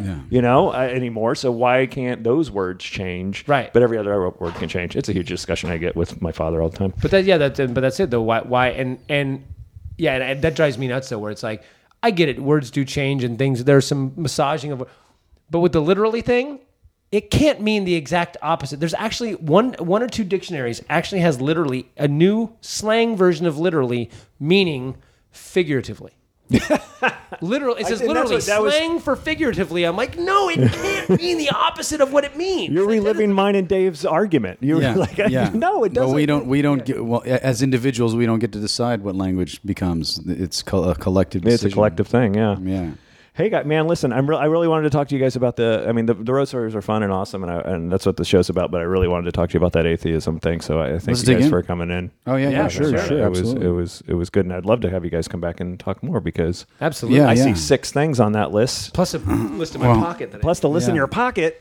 Uh, yeah, and I've got a lot of good road stories. Again, I, I make very poor decisions. And that's Well, the that's- best way to have good stories. well, you're hanging out with Ian. So Anytime your brain says maybe this isn't a good idea, tell your brain to shut the fuck up you and want go get some stories. Yes, well, I'm definitely going to have you guys back on. That's for sure. Uh, and where can we find you, Maurice? uh, you can find me on the Twitter. Okay. Uh, just look up Maurice Northup, N O R T H U P.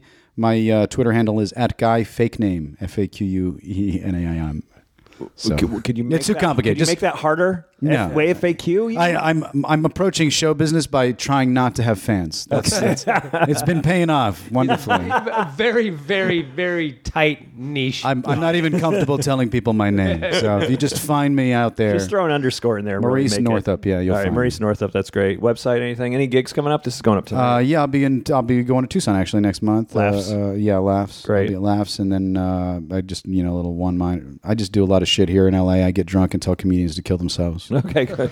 trying to get them to quit, but No, I they hear won't you, do it. They won't do it. And Ian, how about yourself? Uh, I am well. First off, if anybody wants to watch my special, Yes. it's on Hulu, iTunes, anywhere where you can VOD right now. Um, It's video on demand.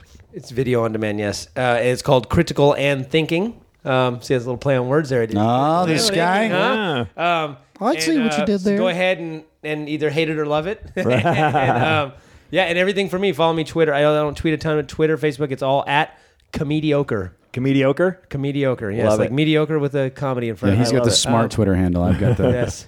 All right. So before we get out of here, and, and, and I'm putting you on the spot here, but you, you used to do a lot of impressions. Yes. And as a matter- I was talking to Tim Lee. Yeah, I know you know Tim, Tim. yeah, of course, We, yeah. we, we were into surfing and trestles the other day, and your name came up, and he's, he's he said you're one of the best impressionists he's ever seen before. And uh, nice what what I know you don't do a lot of impressions, but what was your impression? What what would you think you were known for, or what was your favorite impression? Okay, well, I will say this, and no one still has refuted this, and I've said this on on uh, what's the the longest running potty, po, uh, comedy podcast. What's it called? What's so funny up in Vancouver? I can't remember what it's called. Anyway, I even said this on here, and he goes, "No one's to this day, no one's refuted it." I believe I'm the first guy to ever do Christopher Walken on stage. Really? I did Christopher Walken on stage in 1992, my second time ever on stage. Wow. you know, Kevin Pollak lives right over there. We can bring him over and you guys can fight it about it. Ke- I saw, I saw, and I don't know if you're talking about me, but I saw Kevin Pollak Yeah, my some first talk my show. first walk was in the 90s, 95, 94, 95. Yeah, and, and even even um, Jay Mohr did it on Mm. the first guy I know that really did it publicly was Jay Mohr on Saturday, Saturday Night Night Live. Live, and that was 95, 96. Okay. Um, and Pollak did it way after that, and he said, and and I don't remember what this is on exactly what he said, and I thought he might have been talking about me because his home club was Rooster T. Feathers, which is one of my home clubs. Sure. And he had said on some talk show, somebody said, "Oh, so you do impressions? You do? You're known for Captain Kirk and these other ones. Are you doing any new ones?" And this is like late '90s, early 2000s. He goes, "I see a lot of a lot of people doing the some new, some cool ones now." And he said something something about I saw a kid, I saw a guy at you know back home. I saw a guy doing a, a really cool one, a Christopher Walken. I'm like, that's a cool. And then all of a sudden, he went into his Walken thing, Right, right. and I'm like, I wonder if that was me Huh. that he saw at Roosters doing Walken. I don't Sure. know if it not, but um, because he said something about Yeah, now some guy at everybody, it's like, hi. I- now it's like the Jack Nicholson. It pisses me Yeah, out yeah. because I used to do it when nobody was doing it. And I did mine on accident. I was doing, I did this thing where I do the devil as a stand up comic. And Uh-huh. I conceived him as kind of a beatnik man. So I was doing the devil as a stand up, and it turned into Walken. Right. And so it was like, man, you sound like Walken. And I, and I just nailed it. And so I did the devil as, you know, Christopher Walken as the devil, and it lended to the bit so Sure. perfectly. Right. And, but now I do it because everybody started Yeah, doing I- Walken. I did mine as Everybody looks at like, oh, because- that's so sad. Look at that old man. I, I used to. I'll throw him in, uh, in now. I don't give a fuck now. But I, I started doing it. Same thing. Accident. I used to do this improv thing where I'd say, "Give me, give me a situation. Give me your favorite movie." Uh Uh-huh. huh. And somebody said like True Romance, or I might have even gone in there with the idea that I was already going to do True Romance because I was trying to work on a Dennis Hopper impression. Uh-huh. Okay. And every time I do Dennis Hopper, it kept sounding like Robert De Niro. So I was really trying to do Dennis Hopper. And so I'm like, I'm going to do Dennis Hopper. So I'm going to do True Romance, the Dennis Hopper scene. You know, you're an eggplant. You know that that whole scene. And so I said, give me a, a, a vocation or something. And someone said, or a situation. Someone said, I said, give me a volatile situation. Someone said the the post office. So I, you know, so I did that scene with Walken, and I didn't even remember know, know Walken's name. I'm just like, oh, the guy who's always in Annie Hall, who's in Annie Right, right, Hall, and the that character guy, Deer Hunter. So I did the scene at, as them in the post office. Mm-hmm. You know, you know, you mailed the mail, whatever, you know, and and improv it. And afterward, people come up and they're like, "Man, that Christopher Walken was amazing," and I was like, "Who? oh yeah, the other guy in that Right, scene. right, right. Um, and then all of a sudden, I then Pulp Fiction came out, Mm-hmm. and it was like, and then he had the scene with the watch, so I started doing the, you know, the, I started Oh, right, spoofing yeah, yeah. this watch, you know, that thing. I started spoofing that because it was a very popular scene. But nowadays, the one I do, I try when I do impressions, I try to do weird, obscure ones. Yeah, that's the other thing people say about you is you're not the Nichols. You're not Yeah, the yeah. typical impression guy. Like I remember you doing Spader, James Spader, which and- still gets nothing. oh really? oh man, we you love you- it in the back do of the room. But the one, the one I've been killing it with lately, I just did Mancow. I was on the Mancow show. In Oh, sure, Chicago. And I did, I did, we did prank calls. I did a whole bunch of prank calls, and we did all these bumpers as Jason Statham. Oh really? oh, yeah, he's fun. And I always do that one because it's like, uh, like I call up this guy's this uh, they're next door. They do they're very stern. Like I did this guy next door. And I apparently he's really like this. He's crazy. This guy's hair cutter and this in the mall. They're in a mall there at Mancow. And next door to this guy they always mess with. He's a hair cutter and whatever his name Bob. I don't know. It's Bob's you know salon or whatever. And it's a big busy place. And I called up and I'm like, hey, hello, it's Jason Statham. I'm in town uh, promoting um, uh, Fast and the Furious Seven, and uh, my friend Paul Walker said I should come in and get a shave. I left my razor at home. And the guy's like, Who's this? Immediately, like, like balls out, like Red's bar. Again, is there a mic on here? There's nobody about that name. And, and he goes, I'm like, It's Jason Statham. And he goes, I don't know you. Or something like that. And I'm like, he goes, I don't know "Who- you." Who told you to come in here? I go, Paul Walker. And he goes, Paul Walker's dead. I go, Yeah, I know. Thanks for reminding me. and he goes, What are you doing? Why, why don't you come here? I'll kick your ass. And he immediately goes from there. And then at one point, at one point, I was like, I had set up an appointment to come in at noon. And then I'm like, All right. So I've got an appointment for a shave at noon, and you've got an appointment for an ass kicking at ten. And he goes, you come over here. And he got all crazy. It was hilarious. I'm like, I wonder if he even actually knew. Like, it was just hilarious. The guy went off like nothing, just out of nowhere. Oh, that's great. That's awesome. Uh, thank you guys. I want to thank you guys for coming uh, over today, and it worked out great that you're in Culver City. So that worked out. That worked out Absolutely, great. Uh, just a couple quick announcements. Uh, hey, thanks to everybody who came out to the Irvine Improv the other night. Uh, Jen Murphy and I co-headlined it. We had a really good. Have you guys been to the new Irvine Improv since? they No, I haven't been yet. 500 seats, dude. Nice, huh? Huge. But we had we had a little over 200 people show up, so that was I can't wait to disappoint some people in that crowd. So thank you guys for coming out. Um, I'll be in Vegas in June for a week at the Improv, and then Comics on Safari is finally coming to San Diego. I know I've been talking about this for two years. We've had to cancel a bunch of gigs down there. La Jolla Comedy Store, May 28th, Thursday night. That's going to be sponsored by Quiksilver, I think. So it's me, Monty Franklin, Australian guy, you know him? Yeah. Graham Elwood, uh, Tim Lee, Okay. and who's the fifth? Joe Sib. Joe Sib. So it's going to be a great show. I'm really stoked for that. Um, I'll be putting up links for ticket specials and all that. And then we're also doing Brea uh, in a couple weeks and Ventura in a couple weeks. And then, of course, uh, my CD officially is released May 1st. Rusty Cal. You can get it on iTunes. You, if you want a signed, personalized copy, hit me up at uh, murrayvaleriano.com. You can get it right there. Um, it's 58 minutes of 58 minutes of fun. Um, and It'll change your life. It'll cure you what ails you. according to Andrew Norelli, Ian Harris surfs. Is that I've been true? surfing Since I was tiny. Well, then I we grew up to in. Santa Cruz. We got to get. Oh, nice. I used to surf. I was sponsored to surf when I was in high school. Oh, you were. Yes. Awesome. I, I was Uh, not, not if- that good, but Where'd you surf? Steamers. no, I'm on the I'm an East Sider. Okay. I, the funny thing is, I actually lived on on the West Side. Um, I lived about two blocks from the lane, Uh huh. but I surfed on the East Side. The hook and the point are where I. Okay, because it's very it's divided. You, you surf west side, side, you surf uh, certain place. East side, you surf. Yeah, even li- I grew up surfing on the East Side, so when I moved to the West Side, Is there, like- I still all my friends would come over and they'd surf the West Side, and I would drive all the way to the East Oh, Side really? because I'm like I'm an East Sider, man. I don't Right, surf the right. West Side. That's great. yeah, So now, do, if you see like a West Side Surfer, do you guys like snap and dance against each other? yeah, sometimes Do a little sharks and jets. Yeah. exactly. and stuff like that. Well, then you have to do my comics on Safari Oh, show, please, man. that'd be awesome. I, I'd love to have you on. Uh, I tried surfing once. I ate a lot of sand. You can't, you can't do the doesn't show. count. Fuck. You're supposed to be in the water. yeah, no, I I spent all my I, I was a lot heavier than two. I spent all my time just trying to stay out there. Like this is hard. this is really hard. And also, Tim Lee and I have been hitting trestles on Sunday evenings. If Oh, you want nice. to come down, Oh, it's please. it's emptied, and then you know he's got a baby now, so we let the wives know ahead of time, so you Okay. can join us on that. Absolutely. Um, guy, I think that's everything, guys. If you uh, if you haven't left a, a review on, believe it or not, I've been doing this show for probably eight years now. Uh, reviews still on iTunes are very important. So if you haven't uh, written a review, uh, please do so, and I really appreciate the, the ones who did that. Uh, let your friends know. Tweet about us. Uh, uh, shirts are uh, at Estoy Merchandising. I'm out, or else I'd give you guys a couple to, to go home with. But I'll catch you next time. I promise. And uh, that's it. Come check these guys out when they come to your town. They're very funny. Thanks a lot for listening. Thanks, guys. Thank you for having us. You want to know about life on the road? It's Booze, tacos, angry dwarfs, strippers waving guns, and fees, fights, canceled flights, running with the runs, and blacklists, bounce checks, great a bachelorette. Drunks in the front, making out through your set, and middle acts doing blow more, missing merch, and drive the rental car past another mega church, and juice keys, vagina fist, your cell phone is gone. One big law and order marathon.